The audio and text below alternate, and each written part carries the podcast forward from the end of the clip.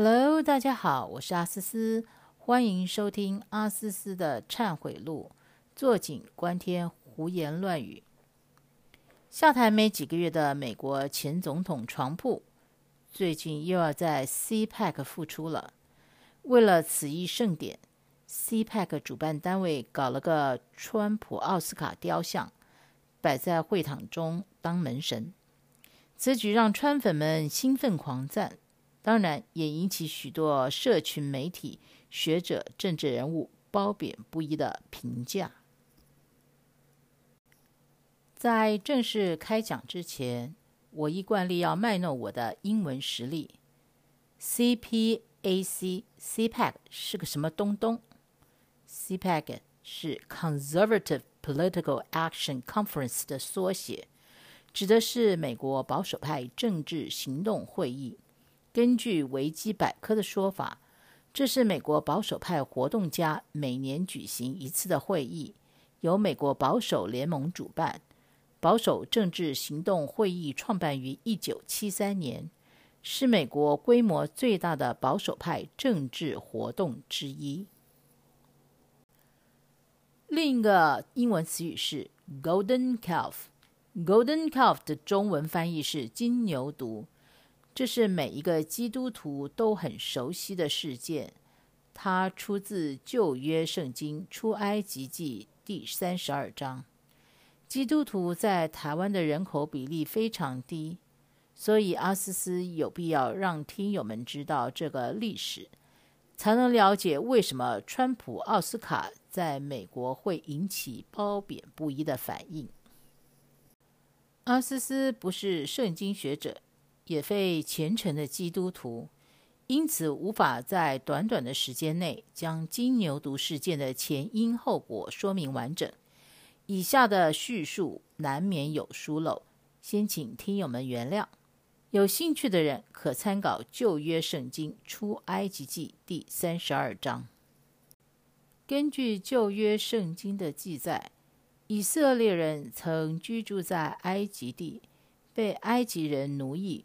数百年之后，耶和华神呼召摩西，将以色列人带出埃及，并且应许将他们祖先所居的迦南重新赐给他们居住。摩西领导以色列人离开埃及之后的三个月，摩西上西乃山领受十诫，但是摩西离开以色列人四十昼夜后。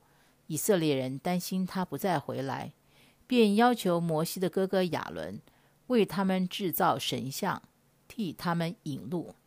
于是亚伦铸了一只金牛犊，以色列人就说：“以色列啊，这是引你出埃及地的神，并加以膜拜。”以色列人这样的做法犯了敬拜偶像的第二戒，激怒了耶和华神。耶和华原本是要灭绝除了摩西及其后裔以外的所有以色列人。摩西向耶和华求情，耶和华改变了心意。摩西回到以色列人扎营的地方，摔碎写有十诫的石板，并毁掉金牛犊。摩西并要众人抉择，立位子轩选择归属耶和华。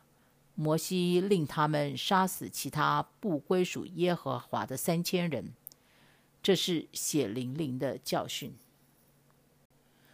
所以，当维吉尼亚大学政治研究中心创办人暨主任 Larry Sabato 老实不客气的把这尊床铺金像比喻作出埃及记里面的金牛犊时，我真的觉得蛮讽刺的。历史又在重演了，失去政权的共和党人与等不到摩西回来的以色列人做了同样的傻事。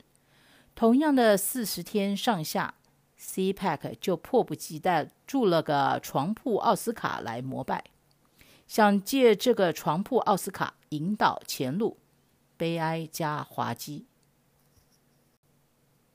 其实，美国川粉把床铺当神拜，和粉丝们膜拜世俗偶像的心态没有太大的不同。人类膜拜的人与物，常常是那最最容易被毁掉、被丢弃的假东西。最可怕的是，膜拜假东西的人类，最后被自己愚蠢的行为带来灭亡的命运。